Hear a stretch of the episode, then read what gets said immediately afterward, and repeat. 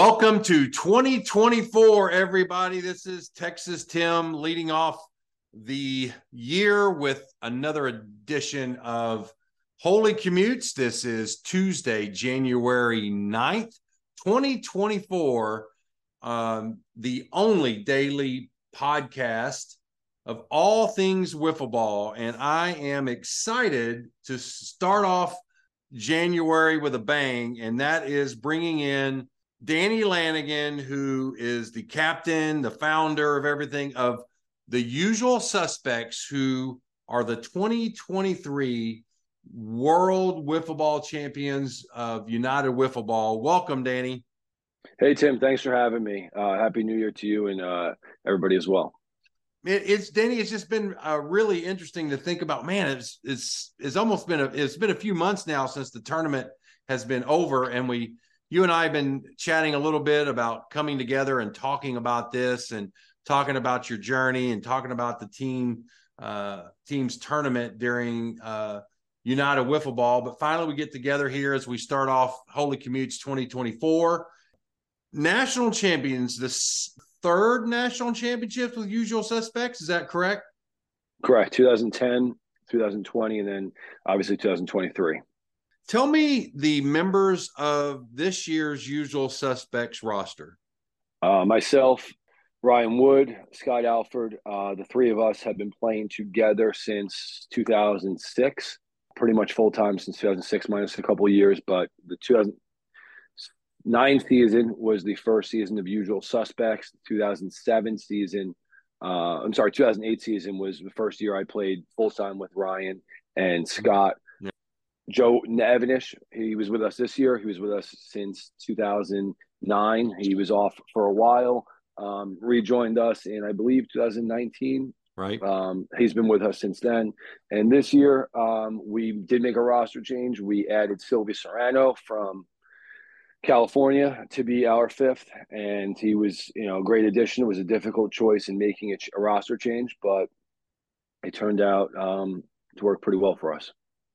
Were you ever, Danny, considering not adding that player, that extra player? Well, we had five, and we had Johnny since 2000, Johnny Costa, 17, I believe.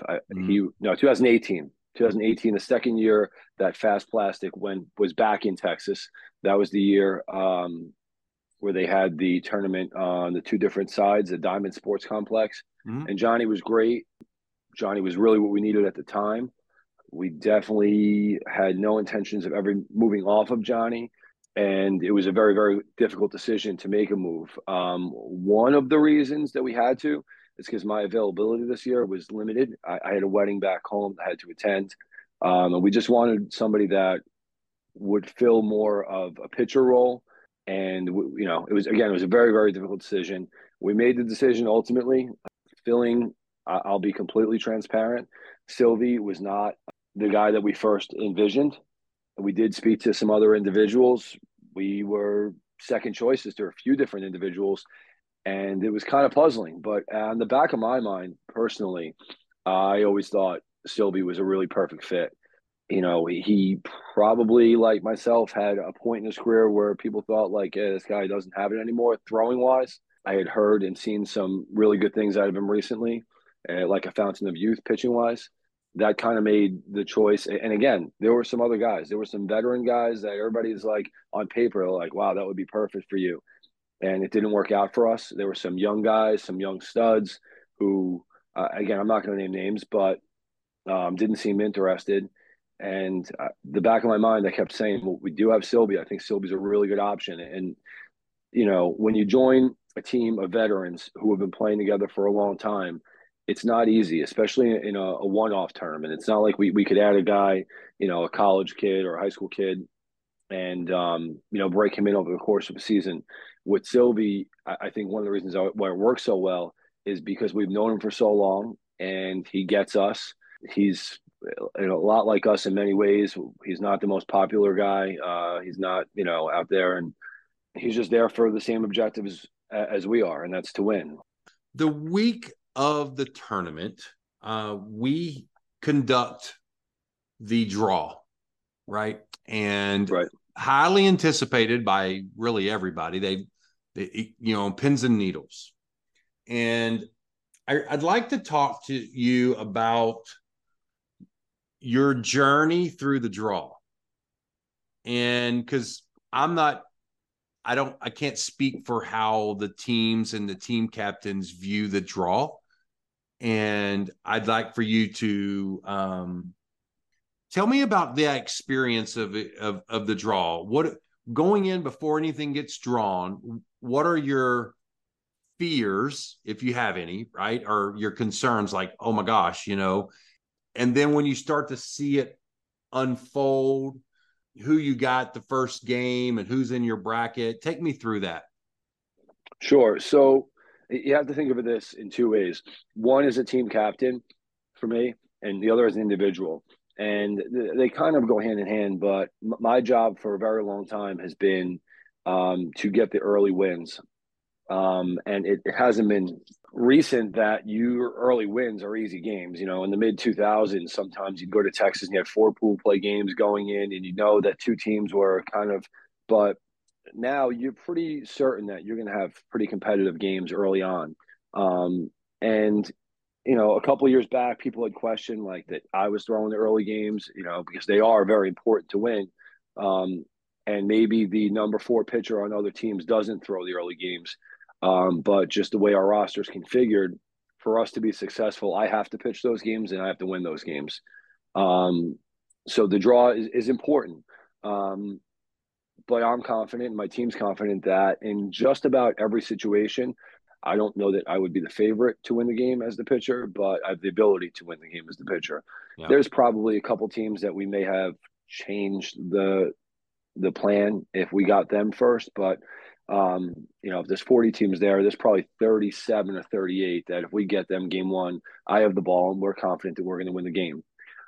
We did have what other people would call a tough draw, and I would agree that it was a tough draw, but I also thought it was a draw that enabled us a road to be successful. I was confident game one. We played TC35. I lost them last year. It was my third game pitching, but we lost 2-0. So we knew that was going to be a challenge. They were the team that kind of shocked everybody last year by how well they did. We were fortunate to win that game 1-0. Ryan Wood hit a home run. I pitched, I think, maybe a one-hitter. And then it wasn't going to get easier from there. We also had some really difficult teams in the pool, the Canes, the Meats, the Waves. I don't forget who else, but we basically knew that that was going to be our three games, you know, from that group. We played the Waves in game two. I did not pitch well in that game. It was not a great window between games, but I kind of got cold, got stiff. The weather was not great. I had a very difficult first inning. I settled down. I think it was the third inning I got hurt. Hurt my neck on a freak play, which didn't make me look like the greatest athlete. But my teammates bailed me out. They scored a boatload of runs. Sylvie came in, shut the door down. We were able to win that one, which is so huge. Those first two games are very, very important. Last year, our first two games, same thing. They set you up for success. 2020, same format, same road. You win those first two games, you're in really good shape. So I won the first game, Sylvie won the second game, and then the third game was the Meats. Really difficult opponent. We lost that game 1-0, but going 2-0 and having a relatively low runs against, I'm sorry, 2-1 and having a relatively low runs against, we were in pretty good shape going into the playoffs. You were, and the other teams that were in that bracket, you know, the Wiffaholics were there and the Cajuns were there. And no slouches. And then the Long Balls, who really didn't have a very good tournament, but a really good roster, was also in your bracket. And they only lost to the Meats in their first round game 1-0. And so you talk about those first two games. Had something happened against TC35, had, you know, they connected on a home run or something like that, could have changed the whole perspective.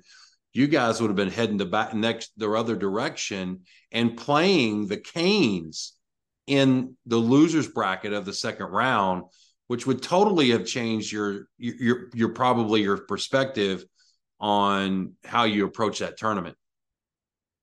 Well, yeah, your perspective on how you approach the rest of the tournament. Yeah, because ultimately, you know, when you have an older team and you don't have the, you know, I don't know what the right word is, but the most flexible, most rubber arms, the young, you don't have the young arms that can throw forever. You need to have a plan. You need to execute that plan. That's how you win. That's how we've been successful. That's how we won twice and been in the semifinals another time. If you know, you do have those hiccups, it gets very, very, it would have been very, very difficult for us to have long-term success in the tournament. Yeah. And you put it in perspective, Danny, 4 of the top 16 teams in the tournament came from your bracket. And wow, that's pretty incredible. You know, and so the Sweet 16, 4 of those guys were there, and 3 of you made the final, I think 11-ish or so teams. So yeah, y'all, it really was a tough bracket. And when you looked at it on paper, even the teams that didn't come out, when you see, I mean, you saw you guys playing TC35, which was not by far an easy first round matchup. You guys did great. Well, you come out of that one, you guys get into the championship playoff bracket, and you guys don't have to play that first round because you did what you set out to do. Was, even though you did not get one of the top seeds, you kept your run diff low and actually got one of the 8 buys, right? And that in itself is huge. Am I right? Again, that's the plan we need to win the tournament. We don't get that bye, and we have to throw, you know, one of our guys an extra game. It would be very difficult for us to have long-term success in the tournament. All right. So your first game that you get to play is, you know, you have a rematch with TC35. They win their first round in the playoffs. They actually. You knocked them into the losers bracket, right off the bat, and so did the Canes, by, you know, ironically. So both those teams end up having to face each other in the losers bracket side of your bracket, but they both come out and showing you the quality of teams that were in your bracket. They both make it out, and you actually have to play them your first round. Was there any advantage to your team that you saw, that you had seen them earlier? I don't think so, because we faced a completely different pitcher. We were throwing a pitcher against them who's never faced them before. You know, if anything, I may have, game one, had a bit of knowledge pitching against them last year. Mm-hmm. That may have helped me a touch. Honestly, it really doesn't, but all you really have to know is, like, who's the best hitter, and then you just get a feel for how guys are swinging against your pitches.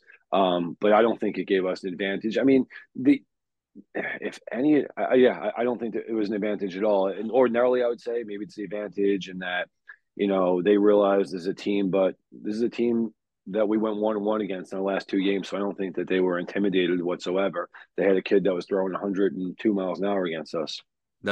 And that is fact. If anybody's listening, it didn't see this game. That is fact. And he, but again, another great win you got there. Did Ryan Wood throw that game?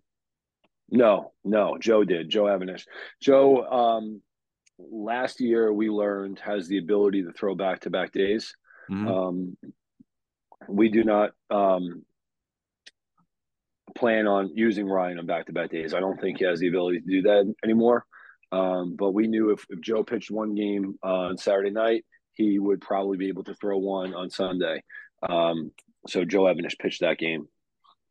You know, I want to take a step back and talk about a storyline that a lot of people don't know, and that storyline is this wedding. So this tournament was on a big wedding day for you, And tell me what you end up having to do for you left the tournament, you left town. Walk me through that and how it affected you. Your wife's probably not listening to this, so, but tell me about the story of being at the wedding and trying to figure out what was going on. So look, there's only been two events in my life over the last 20 years that are definitives on my calendar every year. One of them is my vacation with my family, and the other one is Wiffle Ball National Championship. There's not many things that I've missed. There's not many things that would come up that would stop me from being at Wiffle Ball Nationals, and now Worlds, we'll call it. But, when you are at a certain age and you get married in Mexico and you have great friends that you spend a lot of time with and they have a wedding, you have to be at their wedding. They traveled to Mexico to be at my wedding, which was in May. I had to be at their wedding. And fortunately, I was able to make it work. Again, at this stage of my career, my job is pretty defined. I pitch the first 2 to 3 games in the morning. There's matchups in which I would be in the lineup. I'm typically in the field, and that's really the extent of it. My teammates will tell you that I do a lot more than that, but most they can succeed without me physically being there. So basically, I had to be home by 4 o'clock, the latest, in the shower, suited up at a wedding by 5. I pitched my 2 games. I got hurt in the second game. I literally thought I broke my neck. I rolled over. I heard that sound that you hear when you have some pretty tough Velcro and you pull it apart. When I rolled my neck, I really thought I was seriously injured. I drove home with the heat wrap around my neck, just kind of relieved that I was going to make the wedding and not being served divorce papers because I was in an ambulance on the way to the hospital. I got home, showered up, suited up. I actually met my wife and some friends at a bar that people were gathering at before the wedding. Went to the wedding, was in communication with my teammates the entire time. By the time the TC35 playoff game started, it was like primetime dance time at the wedding. So I spent half of that time. And again, I was not supposed to be really using my phone at the wedding. My wife was very much like, hey, you had your fun this morning. You're here to enjoy the wedding. So there was a lot of bathroom trips. There was some... dancing where you dance from behind and the lady's eyes are looking forward. So you pull your phone out of your pocket and you check the video. But I made it work. I was very euphoric after we won that game. I made the wedding. I didn't break my neck. Slept for about 3 hours that night and then drove back. And I was one of the first people at the field at like 8 o'clock, 7:30 the next morning. That's awesome. All right. So you win that game. You're pretty excited and you're now in the final 8. And you have another repeat date with the Meats. Tell me about that game and the outcome of that rematch with the Meats. So obviously, another crazy enough that we have another rematch, but again, it's a completely different situation where we have 2 different pitchers going at each other and the stakes are completely different. You play a team at 2-0 and, 2-0 is going against each other. And basically both teams are there like, hey, let's just keep the runs down. We're both moving on in great shape. You face a team in the final 8, one team who's defending national champion, not defending, but a previous national champion, the Meats team who's had a lot of success in the NWLA. They've made it to the national championship for UF before. They have a roster that's built to win this tournament. So obviously when you're playing the final 8, there's a lot on the line there. We throw Ryan Wood. They throw the lefty. Oh, geez, not Yonkman. I'm looking at his face right now. What's the lefty's name? Oh, God, the guy from Minneapolis, Minnesota. Sorry, I have COVID brain. I had COVID recently. But he's the guy who really didn't give up any hits or any runs previously at UWIF. And we had a really good first inning against him. But again, the conditions were difficult. The wind was blowing out. Ryan Wood was a freak all tournament. And it's crazy we've been talking for so long and I haven't really spoken about his performance because that's a podcast in and of itself. But he was just a beast. I think he got walked with two men on to load the bases intentionally in that game because that's just how ridiculous he was. But we had a big first inning. They came back. Cole was hitting the ball. One of their other guys was ripping the ball, and we held on to win, I think, 6-5 or 5-4, something like that. Which is crazy, that many runs in a game like that when everything has been, you know, pretty low scoring, and a lot of these games were low scoring, shutouts and stuff that both you guys were hitting the ball. And I agree with you about Ryan Wood. It's probably one of his better hitting performances from him that I've ever seen, right? So he was hitting the ball really well. You guys win that game. You now are in the Final Four. The Final Four consisted of Wiff Inc. playing the Jugs, and you guys, in not a repeat game, are playing the Phenoms. You know, that's where you want to be, right? You want to be there playing one of the best teams in the world. You definitely had those types of teams in this Final Eight and these Final Four, you know, the best teams in the world. I mean, many of these teams, a lot of people would have predicted some of these teams to be there, you know, especially the Jugs and the Phenoms being in the Final Four. A lot of people would have picked that. And here you are playing the Phenoms. Take me through that game a little bit and any of the drama that might've unfolded there. So Tyler Flaherty, I apologize. The guy's a beast. He's, you know, one of the best pitchers out there. He was the guy for the Meats that we faced. Phenoms. Look, you know, the Phenoms are the most talented, probably top to bottom roster in the tournament. And they have a guy in Josh Pagano, who's the captain of the team, who's kind of like, you know, if you had to say a rival of Ryan Wood, legacy-wise, he'd probably be the guy. And then he's just got young studs. They're really not even young anymore, but they're younger, really, really put together guys who are tested, who spend a lot of their lives now playing wiffle ball. Jordan Robles, nobody spends more time playing than him. Guys that we really respect, Connor Young, Toast, obviously, and then Vin Lee is a beast as well. So we faced them. They had just gotten through playing Vegas for the second year in a row and winning a really tight one with them.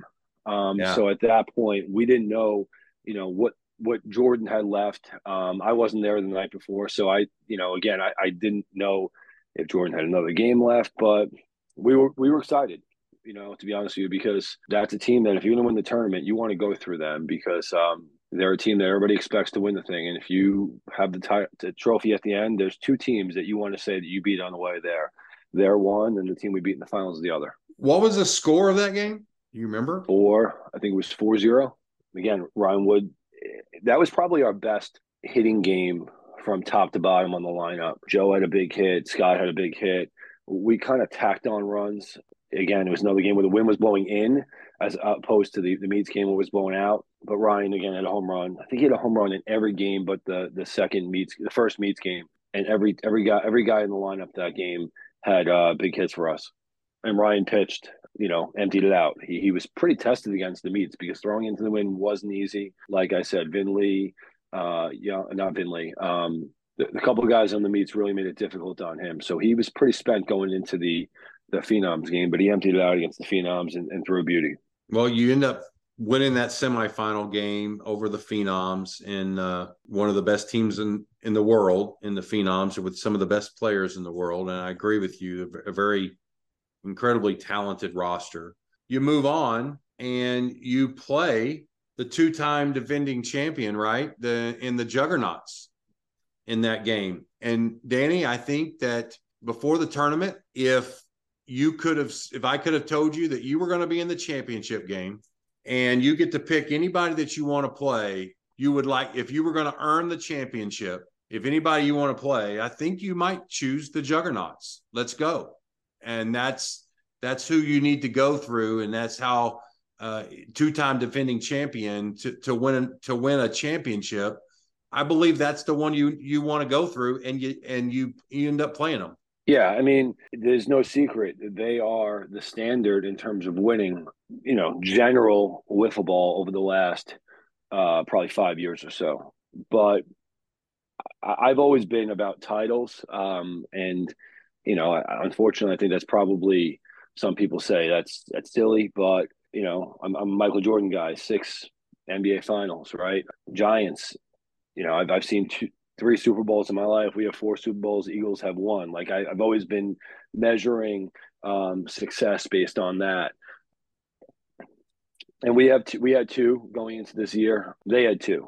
We knew, and not just with them, but just we knew what this third one would mean to us historically. We also knew that if we didn't win and they won, what it would mean for them historically.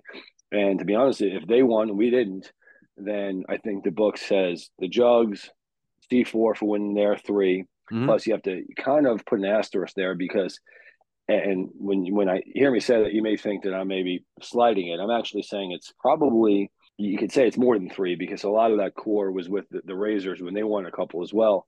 Again, those were different tournaments. It wasn't the same atmosphere. It wasn't the same amount of teams. But again, they were pretty big tournaments. But when you talk about winning 3, there's only 2 in the history books who have done it. And had we lost and the Jugs won, they would be the 3rd. So yeah, we knew what we were playing against them. They are the standard in the game right now. We are not at the point of our lives where we are winning regional championships and, you know, Saturday tournaments and Sunday tournaments week to week. Those days are 20 years ago for us, really. Yeah. I mean, if you want to write a book about wiffle ball, you don't write the book without talking about the success of Wooden Bats and Ryan and what he did. He probably paid his way through college, winning wiffle up tournaments in the 2000s. And, you know, even us as a group, we won plenty of regional tournaments back in the Fast Plastic days. But at this stage of our careers, we, for a few different reasons, we saved it all for this one. And this one has always meant the most, whether we played 15 tournaments a season like we were 15, 20 years ago, or we're playing 1 to 3 as we are now. This has been the one that we cared about the most. And it really meant a lot to win a 3rd, because it doesn't just mean, hey, they won a fluke one in 2010 and they got lucky in 2020 as the old guys coming back. No, that's not the story. The story is that this is a franchise now that is up there with only 2 other teams who have done it 3 times. And I think that, you know, by the time I'm not thinking about wiffle ball anymore, there will be more than 3 of us. Yeah. And I think that Vegas and, you know, I like to bet favorites would say the Jugs are probably the team that will probably do it a 3rd time before anybody else does. I agree. But it's just nice to be in that company. It's nice to get there before they have. And I have no doubt that they probably will. Take me through what I considered some of the drama in the championship game. I don't watch a lot of wiffle ball while I'm there. I was watching your game. I almost felt like I was, and the only term I could say is I felt like I was glued to a potential train wreck in watching Joe Avanesh go through that game in the amount of pain and discomfort that he was enduring. There was a time where I actually thought you were nuts, Danny, that you did not pull him out of the game. There was a point where I was like, what in the world, because of what I was watching. Can you take me through about the story of Joe Avanesh pitching that game? So before we get to that game specifically, I don't know if everybody knows this, but like Ryan and Scott are best friends. Joe, Ryan, and Scott are really, really close. They went to high school together. They played high school baseball together. They played Little League together before then. They've been lifelong friends. I've obviously known Ryan and Scott, and then, you know, Joe not long after, for the good part of 20 years now. So the 4 of us, but again, the 3 of them are just really tight. Like we'll all be at Scott's wedding in, you know, a couple months. Ryan Wood, I have a problem at my mom's house with, you know, pests or something, like drives from Long Island in the middle of the night to take care of it. Like we're a really tight bunch of guys, and he's an hour and a half from me. He's not like Long Island, Staten Island's not that close where he lives. We're really tight. I am not as close with Joe. I don't know him as well. Driving home, I kind of understood him. We drove home together. I drove him to Newark Airport after the tournament. I got to understand him a little more. He didn't have the most Pollyanna life, and I'm not going to, you know, share details, and, you know, but he just told me some things that some challenges in his life that he's had to deal with, and how that when he's pitching and he's feeling the pain and he's going through that, you know, those challenges, he just thinks about what he's been through in his real life. And he's like, this pain is nothing for what I'm trying to accomplish, what I'm trying to do. And that's how he gets through it. But you're right. It was, I mean, my brother, who everybody knows played, like, you know, minor league baseball, and he's been through it all. And like, he called me afterward. He's like, that guy looked like he was in agony. Like, he looked like he was really lobbying. He's like, I just kept waiting for you guys to take him out. I'm like, well, yeah, we weren't going to, because he wasn't going to let us.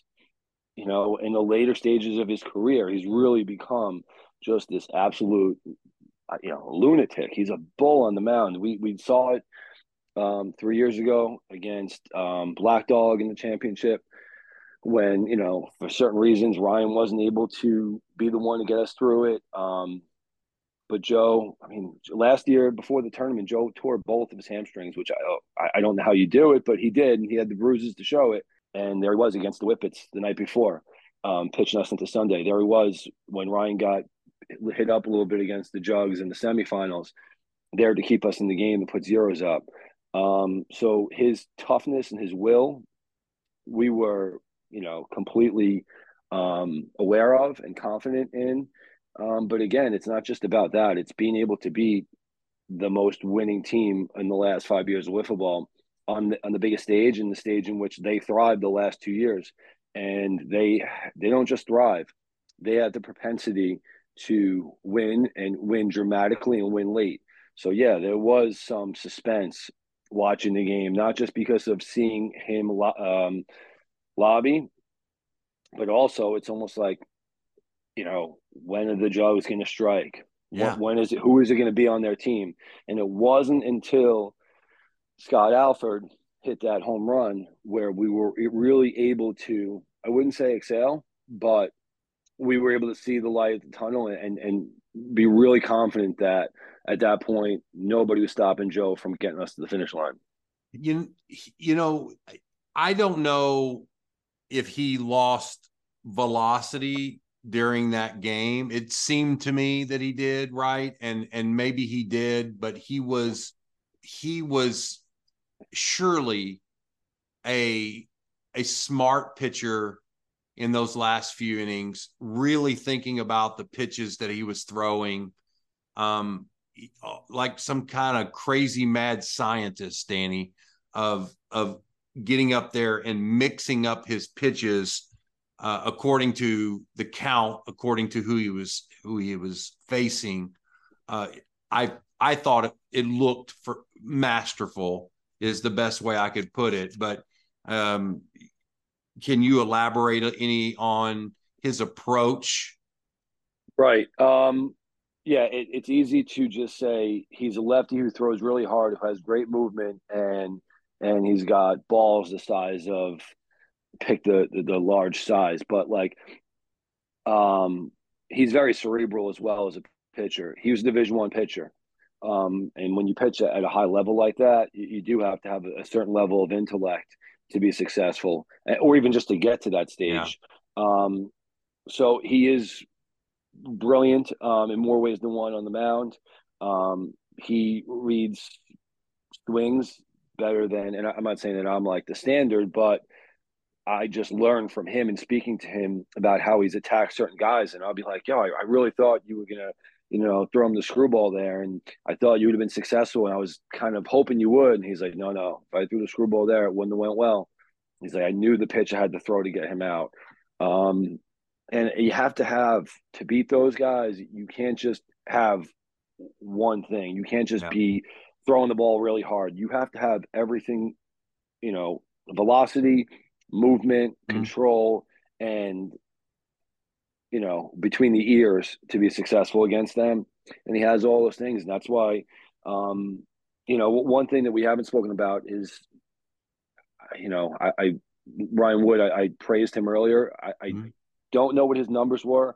And that's my fault as a captain to not be able to promote, you know, his stat line, because I know other people have done it in the past, and it's great. Like, other people have had phenomenal tournaments in the past. We can go back to the Stoop days at Fast Plastic in Texas when he was the MVP of the tournament because of his offensive performance. I could just say this. I have never seen somebody do what he did offensively over the course of 2 days against top pitching. He didn't miss, but he got the yips. He couldn't reach the backstop, and he made three errors in that game on slow ground balls. So we're giving the most successful team in the last 5 years of wiffle ball multiple opportunities, multiple innings. We gave him four outs, and it's just testament to Joe that he just weathered the storm, and it was just another challenge for him that he was able to overcome. I had, until you mentioned it, I had forgot about the yips that he had and the frustration that he had. I want to give kudos to, really a player you haven't really mentioned a lot of is Scotty. And the reason being is that, he didn't, from what I saw and heard, he didn't have his best hitting tournament and that he's used to. But in that championship game, to get that massive hit that he got really was a difference maker in y'all winning the championship. Absolutely. And you're right. It wasn't his best performance, but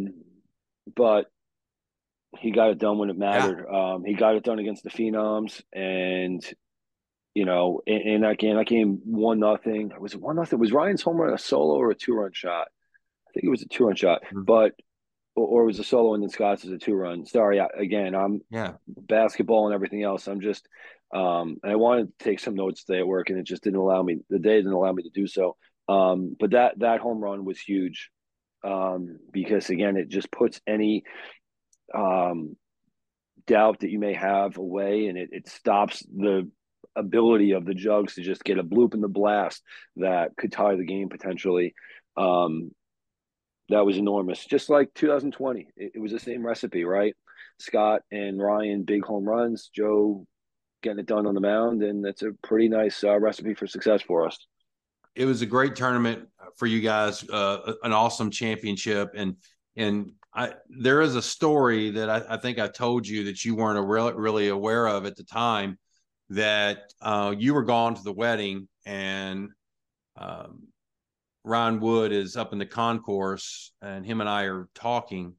We're talking, old times, and, he's been around a while and stuff. And he, he said, if he really was convinced that if once he can't compete at that highest level that he's done, once he, I'm never playing again, type of mentality.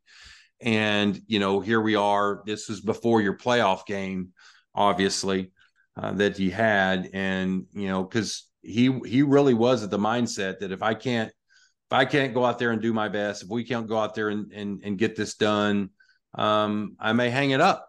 And, for the rest of the tournament, for him to continue to do what he did at the level that he did, with some of the best hitting performances in a national tournament.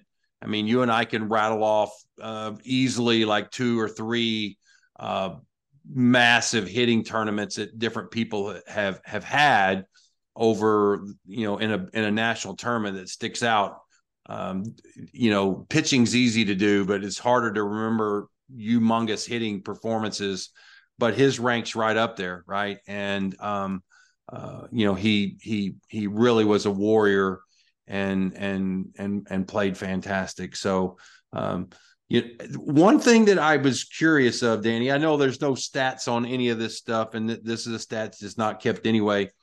I am going to go out on a limb and say that the Usual Suspects this year was the highest average of age of any team in the tournament. The only one, maybe the Dumps. The guys on the Dumps, but They also had some young guys on their team.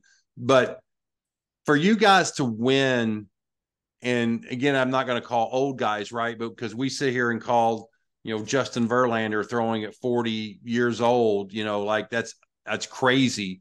And we are seeing a lot of young talent coming in the league. And especially now that we're seeing the MLW tournament playing right side by side, and those guys are going to be feeding you with in every year to come. Does that give you a little bit more gratification that you did it as a big veteran team that you were, and knowing that you probably are the highest average age of any team in the tournament?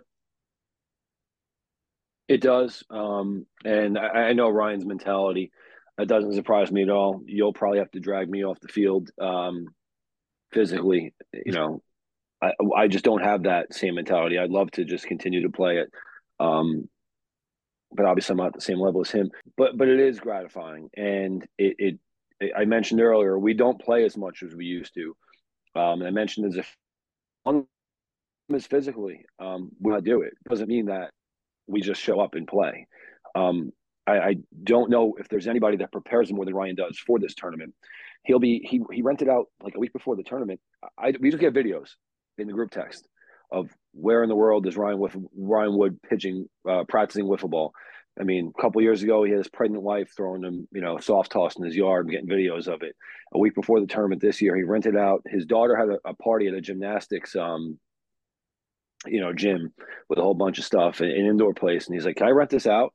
I'm like, "Yeah, sure." So there he is with his dad and Scott and his brother, and they rented it out to practice, you know, and with his schedule, work-wise, and with his children, he just has to find the pockets to practice, but he does. He'll be in a church parking lot at 3 o'clock in the morning, throwing the ball against the wall, running wind sprints. And, you know, it's motivating when you get these messages from him, because it's like, damn, what am I doing to, and we all have our secrets, but, he works really, really hard, batting cages, etc. Joe works we all work really hard, and it's not by playing in 12 tournaments like we used to. It's other ways to physically make sure that we're able to do what we need to do to give ourselves a chance to win. So it is really gratifying. It's also gratifying that you've had this passion and this love for a game and the camaraderie and the community of it, to be able to be a part of it now. Like I mentioned Trenton earlier, like I grew up looking up to those guys. I got to a point where I was playing alongside of them and against them for a very brief moment. And if you think about all the guys along the way, and now I look over my shoulder and I see 13-year-olds coming for us in the youth tournament.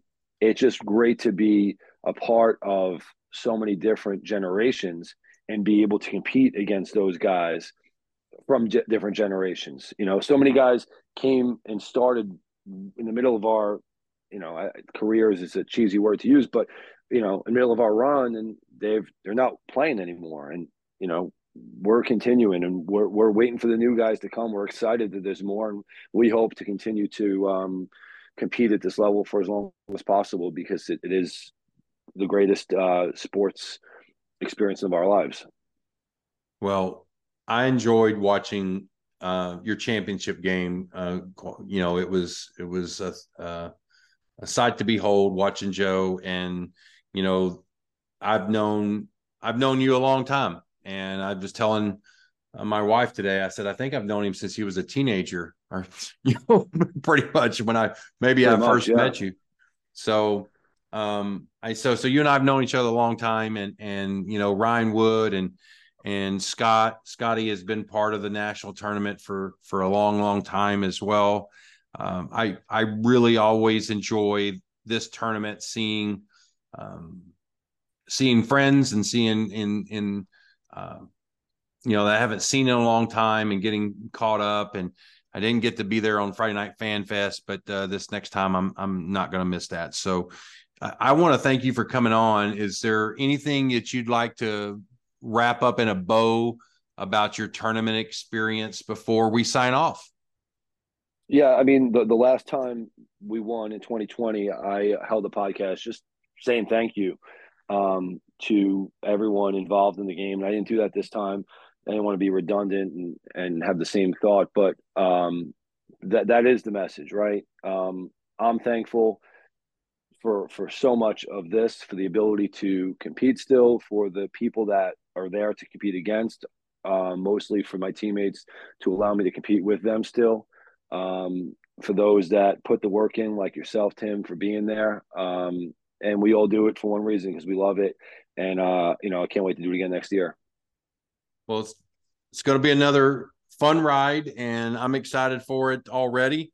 I'm already looking into when I'm going to come up there, and this is going to be a fun time. Danny, thank you, my friend, for joining me. We went a little long-winded talking about it, but I think it was important to talk about some of the games and the situations and the people that are involved on your team, the usual suspects, and the great journey that you guys had during that tournament. So I really, really want to thank you. So this is Texas Tim for Holy Commutes on Tuesday, January 9th.